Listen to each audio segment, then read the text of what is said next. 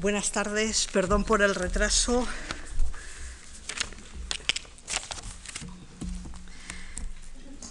Bien, el, título de la conferencia de hoy es el mundo sefardí o la cultura sefardí como amalgama de culturas o algo así, no sé muy bien cómo quedó el título al final. Eh,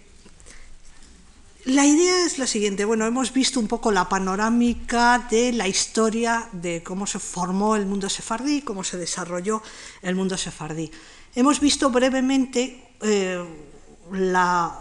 el decurso de cómo se produjo la literatura sefardí, qué producciones literarias hay en cada una de las épocas y qué obras fundamentales.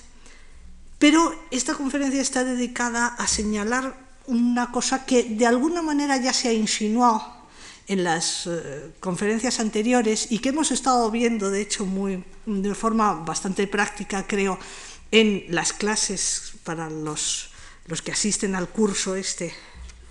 eh, que, complementa el aula abierta, que es hasta qué punto la cultura sefardí es de hecho una amalgama de culturas. Es decir, cómo a lo largo de todo ese devenir histórico se fueron incorporando una serie de influencias que enriquecieron la cultura sefardí. Por una razón, porque en los países de su exilio los sefardíes convivieron intensamente con otros pueblos y con otras culturas. En lo religioso, convivieron ellos que eran judíos con musulmanes y con cristianos, cristianos católicos, cristianos protestantes, entre los sefardíes occidentales, pero sobre todo cristianos ortodoxos. No, hay que olvidar que eh, Grecia o Serbia son países ortodoxos. Y por supuesto también con judíos de otros orígenes, porque eh, tanto tuvieron contacto con judíos askenasíes, es decir, con judíos del centro de Europa que vivían en, ese en esos entornos en los cuales eh, vivieron los sefardíes, como con judíos arabófonos, es decir, cuando llegan, a, se asientan en el norte de África, allí encuentran judíos que hablaban árabe, cuando se asientan en el eh, en Oriente Medio, allí ya había comunidades judías que hablaban árabe. Y en el entorno de Grecia y Turquía, pues también eh, lo que se suelen llamar los judíos romaniotas, es decir, los judíos eh, que eh, hablaban griego y que estaban allí desde época del Imperio Bizantino o desde antes. Es decir, en el ámbito religioso hay una convivencia con judíos de otros orígenes, con cristianos de todo tipo y con musulmanes. En lo lingüístico, lógicamente los sefardíes entran en contacto con gente que hablan muchísimas lenguas, portugués, según las zonas donde se asienten, portugués, francés, flamenco, italiano, alemán, serbo-croata, griego, búlgaro, rumano, turco, árabe, con pueblos latinos, con pueblos germánicos, con pueblos eslavos, con griegos, con árabes, con otomanos. Y a partir de la segunda mitad del siglo XIX, como veremos detalladamente en otra conferencia, que es la de Oriente y Occidente, eh, recibieron una enorme influencia de las culturas de la Europa occidental, sobre todo de la cultura francesa. Y, como veremos todavía en otra conferencia, que es la de la situación de los sefardíes eh, actualmente y de cara al futuro, en la llamada diáspora secundaria, es decir, en la emigración a otros lugares eh, fuera de sus entornos de asentamiento tradicional que se produce desde finales del siglo XIX, pues los sefardíes se integran en las sociedades que les acogieron, que son pues desde Estados Unidos o Canadá o diversos países de Latinoamérica, Israel, Francia o la misma España, conservando a veces eh, algunas de sus propias tradiciones y características culturales, pero a, a, su vez integrando elementos de todas esas culturas, de todos esos pueblos con los que estuvieron en contacto. ¿Por qué se pudo producir esto? Pues por las circunstancias en las que vivieron los sefardíes. Para empezar, el sistema político de los países del norte de África y del Imperio Otomano, ya hemos señalado, que no se concibió hasta el mismo siglo XX como una unificación política por la vía de la unidad lingüística y religiosa, sino, eh, como, como sí que sucedió en los estados de la Europa occidental, y esa circunstancia propició durante siglos que bajo un mismo poder político coexistieran distintos grupos étnicos, cada uno con su religión, con su lengua, con sus costumbres, incluso con su sistema educativo, su organización comunitaria y hasta su legislación propia para asuntos internos. Así que con todas esas circunstancias, ¿a quién puede extrañarle que la cultura sefardí sea un producto de una amalgama de influencias de lo más diverso? Me gustaría repasar, por tanto, algunos de esos elementos en los que la coexistencia de distintas influencias culturales se pone de manifiesto.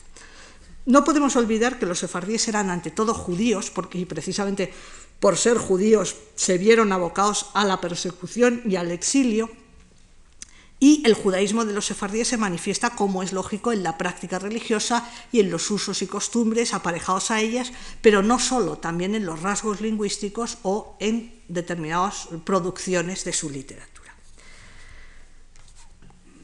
El primer rasgo de sincretismo de esa cultura sefardí, como amalgama de culturas diversas, ya lo mencionamos el otro día un poco de pasada y me gustaría volverlo a recordar, que es la forma de escribir. Es decir, ya mencionamos el otro día que desde la expulsión, no, desde antes de la expulsión, desde la Edad Media hasta por lo menos la década de los años 30 del siglo XX, la escritura habitual entre los sefardíes que se asientan en, en países donde no se usa el alfabeto latino es la escritura aljamiada, es decir, algo tan sincrético como escribir una lengua románica, el español, con el alfabeto de una lengua semítica, el hebreo.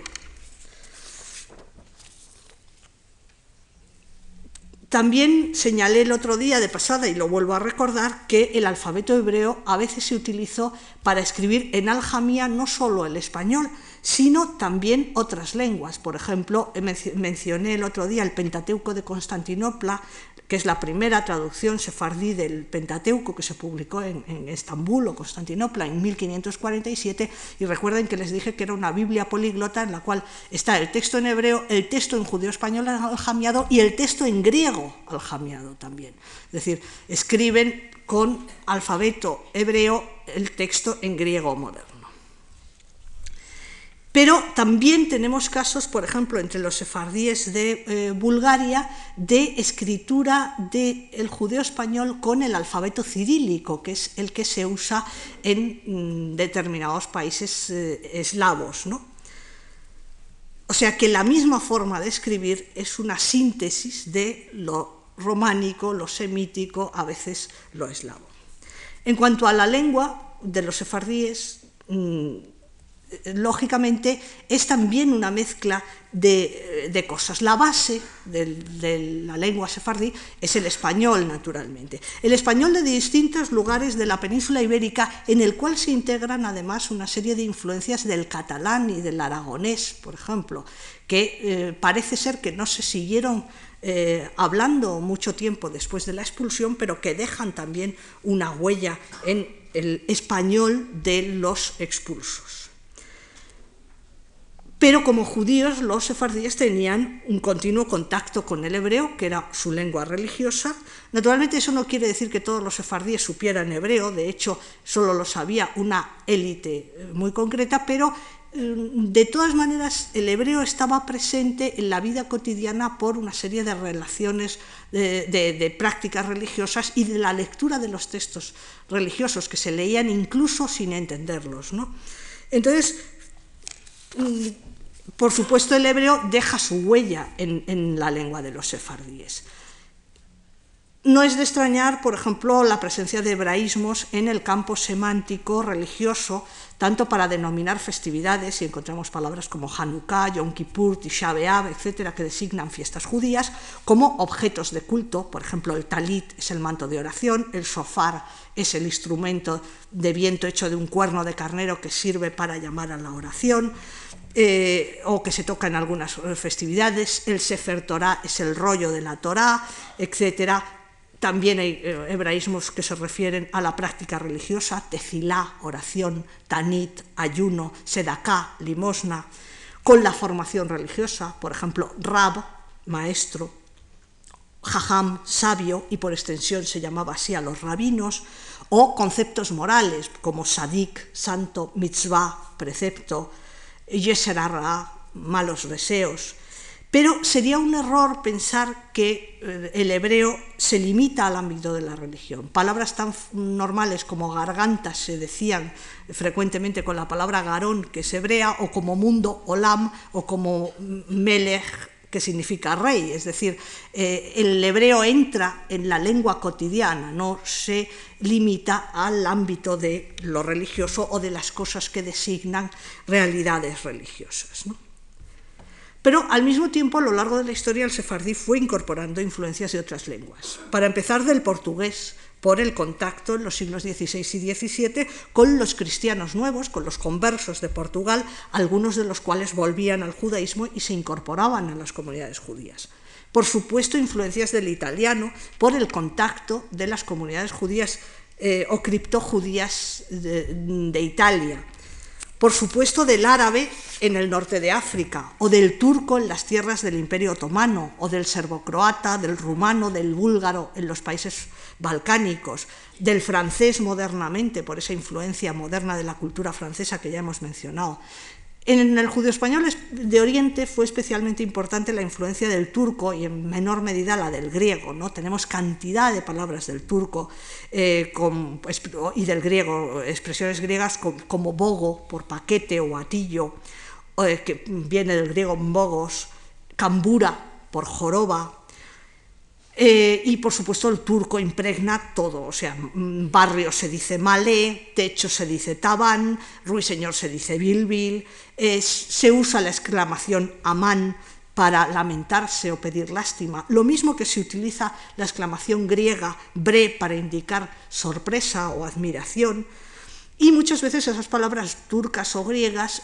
adquieren terminaciones mm, propias del español, es decir, verbos con una raíz turca o griega o, hebrea se conjugan a la española, se hacen plurales a la española de, palabras hebreas o turcas o griegas o, búlgaras o, o árabes. ¿no?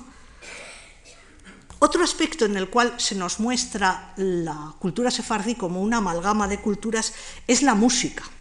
una cosa que, de la cual yo realmente no puedo hablar con mucho conocimiento de causa porque no soy musicóloga y por tanto me confieso incapaz de ofrecerles un análisis de los componentes de la música sefardí. En una conferencia posterior,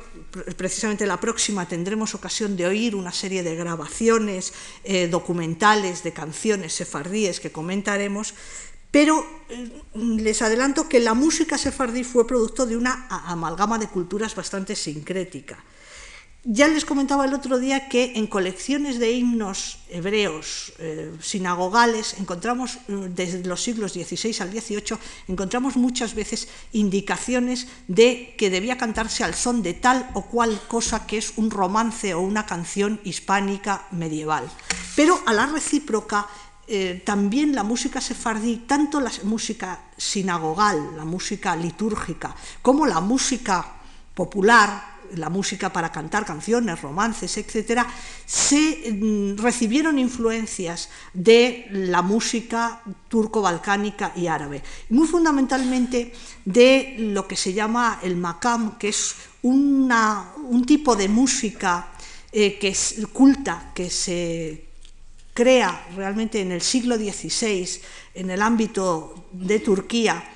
eh, y que es un poco el origen y el fundamento de buena parte de la música, no solo turca, sino árabe, desde el siglo XVI hasta hoy en día, y que desde ya el mismo siglo XVI se utilizaban mm, las formas musicales del makam, de todo ese, que es todo un sistema musical de la música eh, turca culta, se utilizaba para los cantos sinagogales hebreos, es decir, ya desde el mismo siglo XVI los sefardíes cantaban eh, sus cantos sinagogales tanto con melodías hispánicas que habían traído de la península ibérica y que eh, eran melodías de canciones y romances, como con melodías turcas que habían imitado de esa música culta turca. ¿no?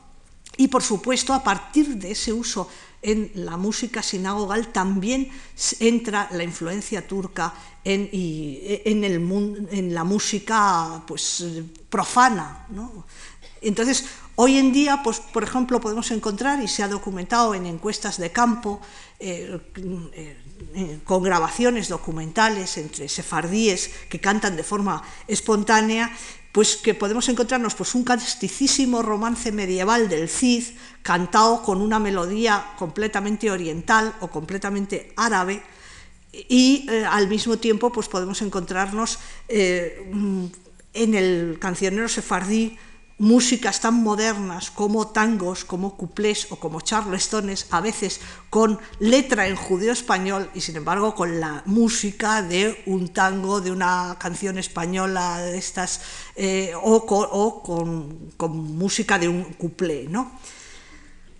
Incluso a veces encontramos contrafacta muy curiosos, es decir, poemas muy que desde el punto de vista textual son muy judíos, por ejemplo, y sin embargo se hacen sobre la base de una melodía muy turca, muy árabe o muy moderna occidental. En cuanto al sincretismo, en otro aspecto, que es el de la literatura, bueno,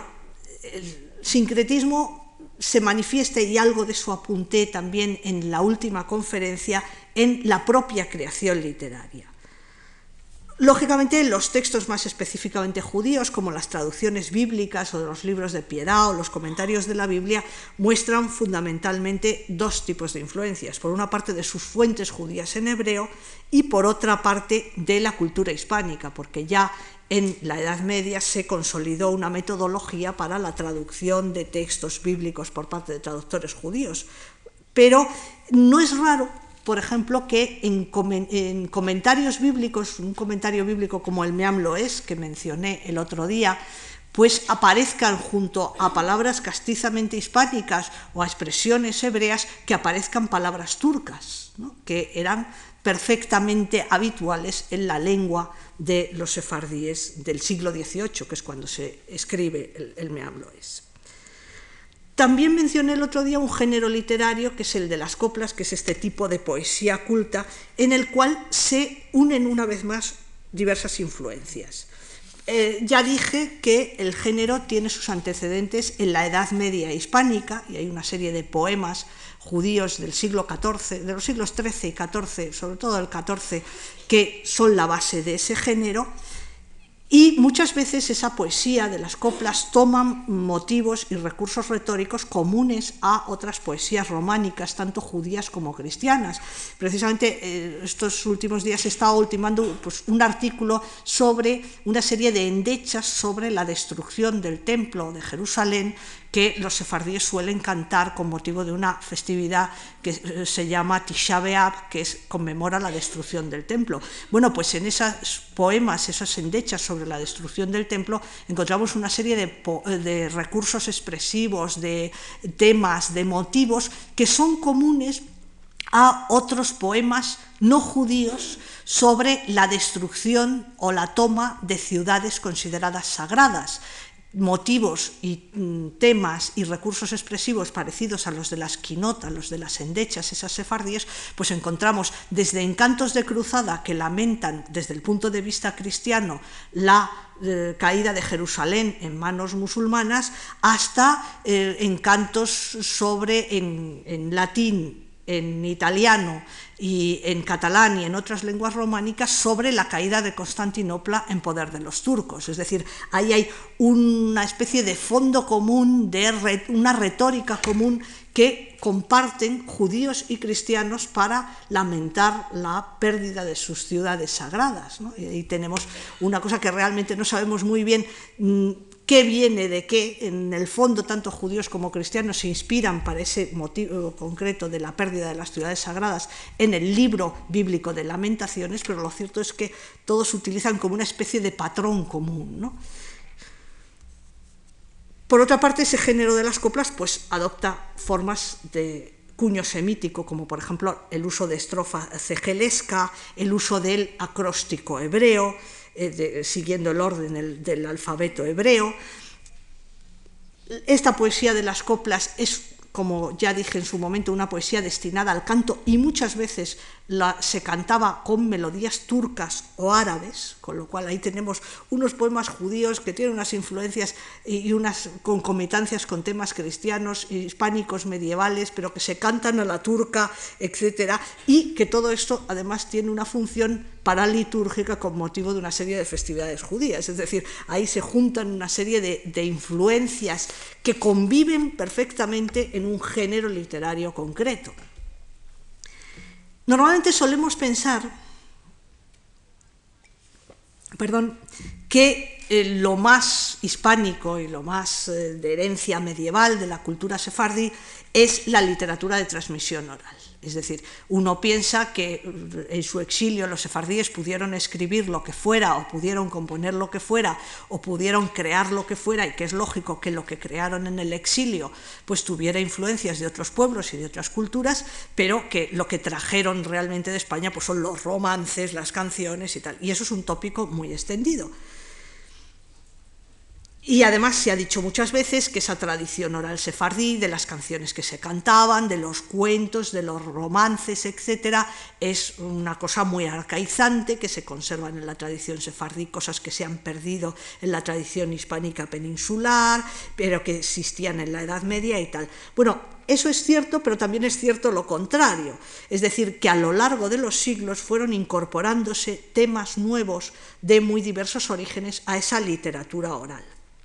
Es decir, hay desde romances sefardíes que son traducciones al judío español de baladas griegas, hasta otros que proceden de la adaptación de, de, canciones narrativas italianas o francesas, a veces por vías tan modernas como su inclusión en libros de texto que los sefardíes utilizaban en las escuelas modernas y en los cuales aprendían una serie de eh, canciones o de poemas que luego vertían al judeo español y que en realidad venían de un libro de, la escuela. Y además eh, se han introducido temas y motivos de influencia reciente de la tradición hispánica peninsular, sobre todo en el caso de los sefardíes de Marruecos, que por proximidad geográfica estuvieron más en contacto con la península ibérica. Aparte de eso, hay que añadir también las cosas que los propios eh, sefardíes debieron crear en el exilio y que pueden tener un aspecto absolutamente hispánico medieval. Puedo poner un ejemplo. Bueno, hay un romance que solo se conoce entre los sefardíes de Marruecos, que tiene el aspecto de un romance viejo totalmente, y que se suele titular La muerte del rey don Sebastián. En una de las versiones que se han recogido de, labios de informantes populares de Marruecos, dice así el romance. Estábanse los cristianos en Portugal asentados, vamos a Berbería, traeremos muchos ducados, traeremos moros y moras y judíos cautivados, traeremos muchas aljasbas, eso es un arabismo que significa doncellas, y mancebos desposados, traeremos aceitunitas y limoncitos curados Sebastián con alegría mesas pusiera en el prado, con sus vasillos de plata y con sus vasos dorados. Mientras los cristianos comen, los moritos han ganado. Sebastián con la tristura a la mar se tiró a nado. Tiran barcos y barcasas, a Sebastián han sacado. Ya le quitan el pellejo, se le llenan de salvado. Bueno, ese es un romance que en realidad eh, ahí, en esas cosas que se cuentan, que parece una cosa como muy medieval y muy popular, en realidad esto es un romance que se refiere a la famosa pérdida del rey don Sebastián en la batalla de Alcazarquivir o de los Tres Reyes, que les recuerdo que fue en 1578, es decir, mm, mm, casi no... Eh, casi un siglo después de la expulsión de los judíos, y eh, que realmente fue un acontecimiento muy importante para la comunidad judía de Marruecos, porque pasó una cosa, en, esa, en ese momento la, en Marruecos había importantes comunidades judías, sobre todo de origen sefardí, pero no solo,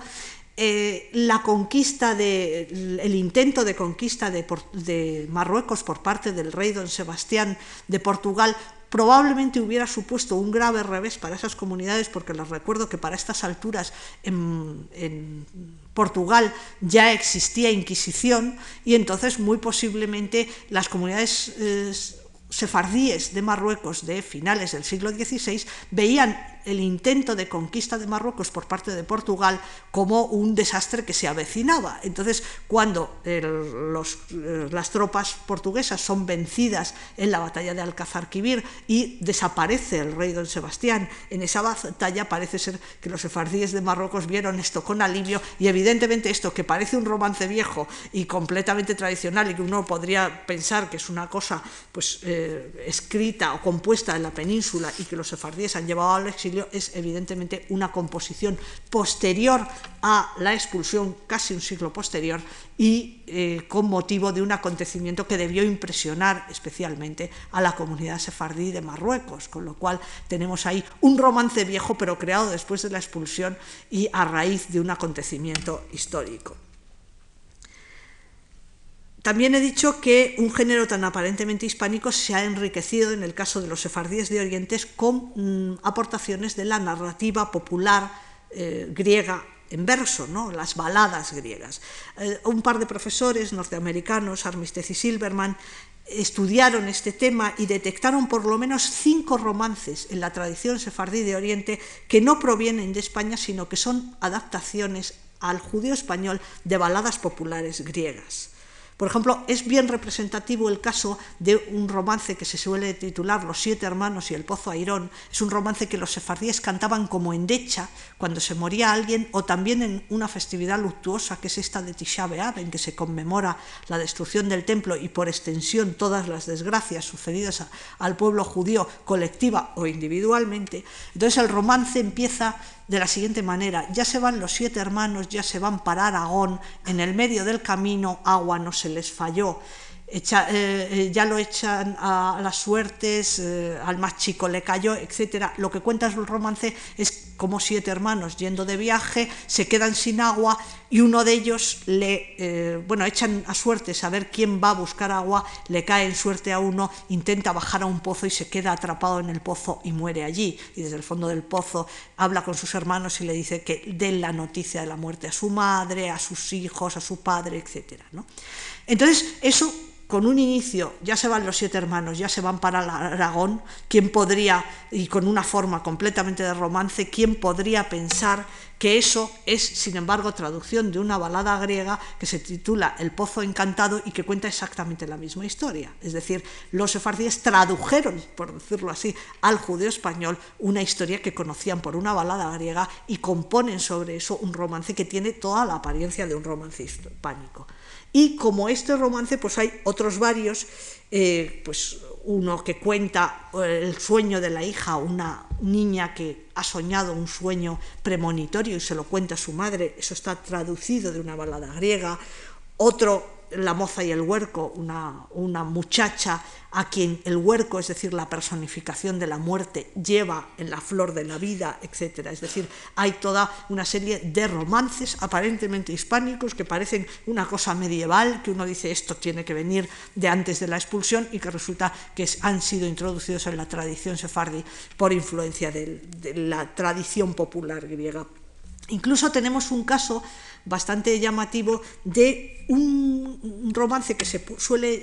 titular La vuelta del hijo maldecido y que mm, se han fundido un romance hispánico que proviene de la Edad Media y que existe en la tradición peninsular con una balada griega. Es decir, el inicio del romance hispánico pues es un marido que se va, se va a la guerra, se va a embarcarse o se va, se va y deja a su mujer. Eh, y entonces eso enlaza, eso es, forma parte de un romance hispánico, y eso enlaza en la tradición sefardí con una continuación en la cual la madre, al ver que el marido se va y deja a su mujer poco menos que abandonada, le maldice, luego se arrepiente de haberlo maldecido y al cabo del tiempo pasa por allí un marinero le pregunta si ha visto a su hijo, el, marinero le dice que sí, que lo ha visto muerto en una playa, es decir, que su maldición se ha cumplido y cuando la madre se empieza a lamentar de haber maldecido a su hijo, se descubre que el marinero era el propio hijo y que, eh, bueno, lo que estaba tratando era de fastidiar a la madre porque había, le había maldecido cuando se marchó. Bueno, eso es una fusión de dos temas, lo de la partida del esposo, el marido que se va normalmente a la guerra o a navegar, es de un romance hispánico, pero luego se le ha añadido la continuación de la balada griega con la historia de la madre que maldice al hijo porque se va, etcétera, etcétera. Otro caso eh, muy característico de cómo se funden influencias diversas en la tradición sefardí. Casi todos ustedes conocerán el romance de La Bella en Misa, que eh, empieza en las eh, versiones antiguas que se han conservado en, impresos del siglo XVI españoles. en Sevilla está una ermita que dicen de San Simón, eh, a, donde van todas las damas a hacer oración, etc. Y entre, eh, entre ellas la mi dama, entre todas la mejor. Entonces se describe la belleza incomparable de la dama que entra en mitad de la iglesia cuando está la misa en mitad de la celebración y entonces provoca tal confusión con su eh, presencia allí que los, el, el, abad que dice la misa no la acierta a decir no los monaguillos que le ayudan no aciertan responder no por decir amén, amén, decían amor, amor, ¿no? Entonces, ese, ese romance que es conocidísimo, porque además se ha incluido mucho en libros de texto y cosas así, pues es un romance hispánico que lo conocemos en textos del siglo XVI. Ese romance lo cantaban como canto de bodas, además, los sefardíes de Oriente, y concretamente hay versiones de Salónica en las cuales se ha operado una serie de cambios. Por una parte, se ha eh, sustituido el sacerdote que dice la misa por un papás, es decir, por un pope ortodoxo. Claro, los sefardíes, los cristianos que tenían por allí cerca en Salónica eran cristianos ortodoxos, entonces convierten al abad en un pope. ¿no? Eh, y luego se han incorporado a esa eh, narración una serie de elementos que provienen de un canto de bodas, ¿no? en la descripción de la doncella, que se alarga en esa tradición sefardí de Oriente y que se eh, eh, alarga con una serie de versos que realmente provienen de un canto de bodas que describe la belleza de la novia desde la cabeza hasta los pies. Claro, era un romance que se cantaba para las bodas y ahí se meten unos versos de un canto de bodas en el cual se compara el cabello de la novia con eh, hilos de oro, la cabeza con una naranjita porque es redonda, los labios con corales, los dientes con perlas, el cuello con un el marfil, etc. ¿no? Y ahí se incorpora dentro del romance una serie de influencias de la canción de bodas. Pero es que además luego se le añade en la tradición sefardí a ese romance un final que viene a corresponder al de una balada griega, con lo cual ahí tenemos una amalgama de cosas en un solo texto, el, origen hispánico de un romance eh, que, es un romance viejo que aparece en colecciones eh, del siglo XVI y que es de origen medieval, las influencias de una balada griega, los elementos de adaptación al entorno, de convertir al sacerdote católico en un sacerdote ortodoxo y eh, los versos de, una, de, un canto de bodas. O sea, ahí tenemos todo un montón, una amalgama de cosas. En el otro lado del espectro, pues tenemos, por ejemplo, en la tradición sefardí de Marruecos, pues romances que han sido importados clarísimamente de forma muy moderna de la península ibérica y sobre todo de la tradición andaluza. Es decir, cuando se piensa que todo lo que cantan o todo lo que recitan los sefardíes es medieval, uno se encuentra pues que hay romances vulgares de estos de ciego que seguramente llegaron a los sefardíes de Marruecos en pliegos sueltos y que te, los encuentras que te los canta una viejecita de Marruecos. Y, eh, e incluso romances tan tan modernos y tan tan clarísimamente de importación eh, moderna que empiezan con invocaciones Mm, a, Jesucristo y a la Virgen, del estilo de en el nombre de Jesús y la Virgen soberana, y esto se lo canta un sefardí de Marruecos o, de Alcazarquivir o de Tetuán, aunque a veces, haciendo uso de una especie de eufemismo, encontramos eh, variantes del estilo de, en lugar de en el nombre de Jesús, en el nombre dilo tú, y cosas por el estilo, ¿no? Para no decir el nombre de Jesús. Pero bueno, el caso es que el romance es una cosa que evidentemente ha, entrado en la tradición sefardí de Marruecos modernísimamente, ¿no? Como demuestra incluso, pues eso, que tenga menciones de Jesucristo, de la Virgen y todo esto. Otro tanto puede decirse del cancionero lírico sefardí de tradición oral. En primer lugar, no podemos olvidar cuando hablamos del cancionero, eso lo veremos con un poco más de detalle, pero quiero adelantar eh, algo en esta conferencia, eh, buena parte de las músicas con que se cantaban romances y canciones no eran músicas hispánicas medievales. Es decir, eso es un, me interesa señalarlo porque es un error que además cometen muchas veces eh, grupos de música antigua, y lo siento, no quiero criticarlos, pero eso de dar por supuesto que todas las músicas que, con que se cantan cosas populares sefardíes son mm, pervivencia de algo que existía en la Edad Media, en la península ibérica. Eso no es así. Muchas veces las músicas son mucho más modernas y son de otras influencias que no son hispánicas medievales. Pero por lo que respecta a las letras, también hay mm, toda una especie de mezcla y de amalgama de influencias. Desde luego, hay en el cancionero sefardí canciones que debieron existir en la Edad Media peninsular. Hay muchas canciones que debieron popularizarse sobre todo en los siglos XVI y XVII. No hay que olvidar lo mismo que pasa con el romancero, que todo este mundillo de los criptojudíos hispano-portugueses que estaban continuamente en contacto con las comunidades sefardíes en el exilio y todo esto, pues también son una vía de transmisión cultural, que llevan las canciones de moda, que llevan los pliegos sueltos que se acaban de publicar, etc. ¿no? Y a través de eso entran romances en la tradición oral sefardí, como la muerte del rey Felipe II, que desde luego sucedió bastantes años después de la, de la y por las mismas pues entran canciones eh, pues, eh, que debieron popularizarse en la península, sobre todo en los siglos XVI y XVII. Un caso típico, una endecha que se ha estudiado mucho, porque hay varias versiones, de Marruecos, que dice, parióme mi madre una noche oscura, eh, tome la luna, bueno, hay distintas variantes, ¿no?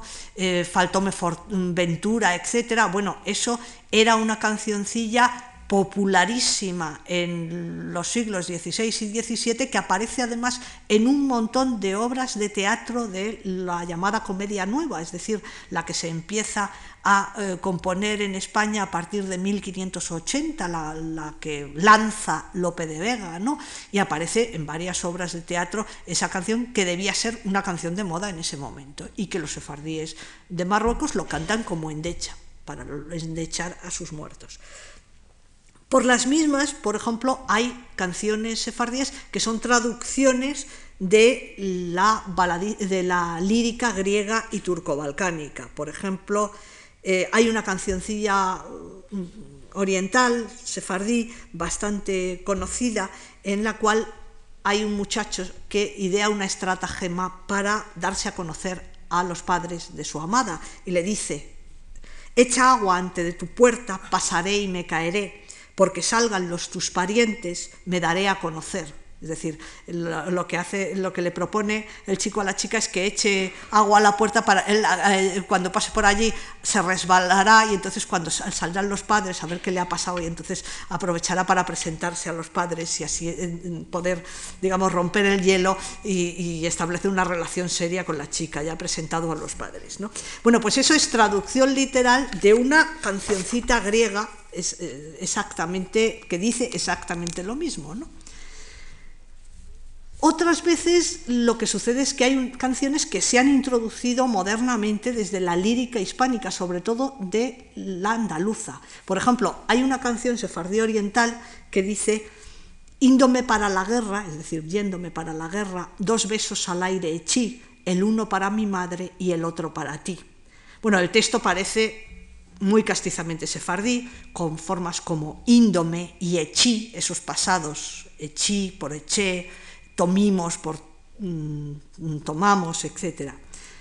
Pero resulta que es la adaptación sefardí de una famosa coplilla que se compuso a principios de siglo por un compositor que compuso mucha canción española de este tipo que se llamaba Luis Montoto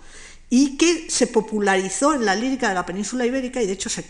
canta en Andalucía y llegó hasta los confines del Mediterráneo, porque esto es una canción que cantan los sefardíes de Oriente. Y además habría que hacer una observación más. Por las fechas de la composición de la canción, que son los años 10-20 del siglo XX, es, en ese momento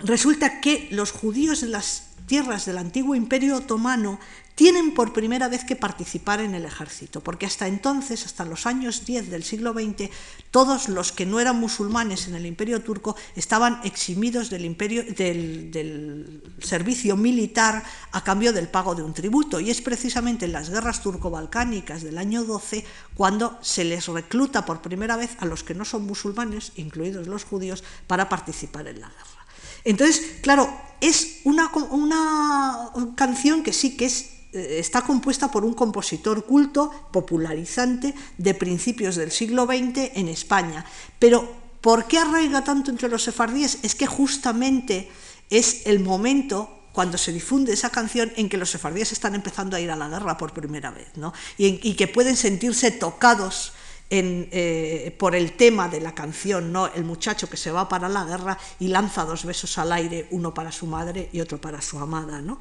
Así que seguramente la canción eh, popular o popularizante española de, Luis Montoto se popularizó entre los sefardíes porque les tocaba un tema que estaba en ese momento a flor de piel en la sensibilidad sefardí. ¿Cómo les llegó? Eso ya es más difícil de decir, pero no sería imposible que, por ejemplo, a través de la radio, cosa que es una vía de difusión que normalmente se eh, bueno, no se tiene muy en cuenta, ¿no? que canciones populares que parecen muy populares se puedan difundir a través de medios como esos, pero lo cierto es que así funciona.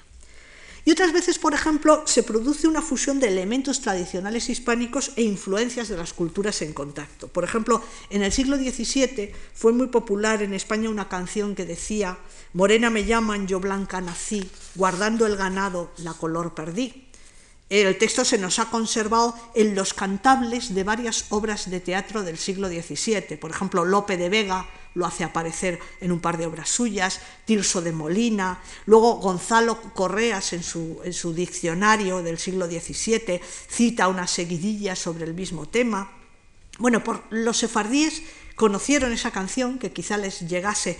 después de la expulsión, o bien por textos impresos, o bien en boca de viajeros, y la cantaban como canto de bodas, quizá porque también tocaba un tema que está en el canto judío epitalámico por antonomasia, que es el cantar de los cantares, es el, tema de la nigra sum sed formosa, es decir, soy morena pero hermosa, que dice la novia del cantar de los cantares. O sea que en realidad, en último término, la cancioncilla popular hispánica es de inspiración bíblica. Pero es que eh, cuando lo cantaban los sefardíes muchas veces le añadían a, este, a, esta cancioncilla que es hispánica y que fue muy popular en el siglo XVII en España, una, un estribillo en griego. Y entonces tenemos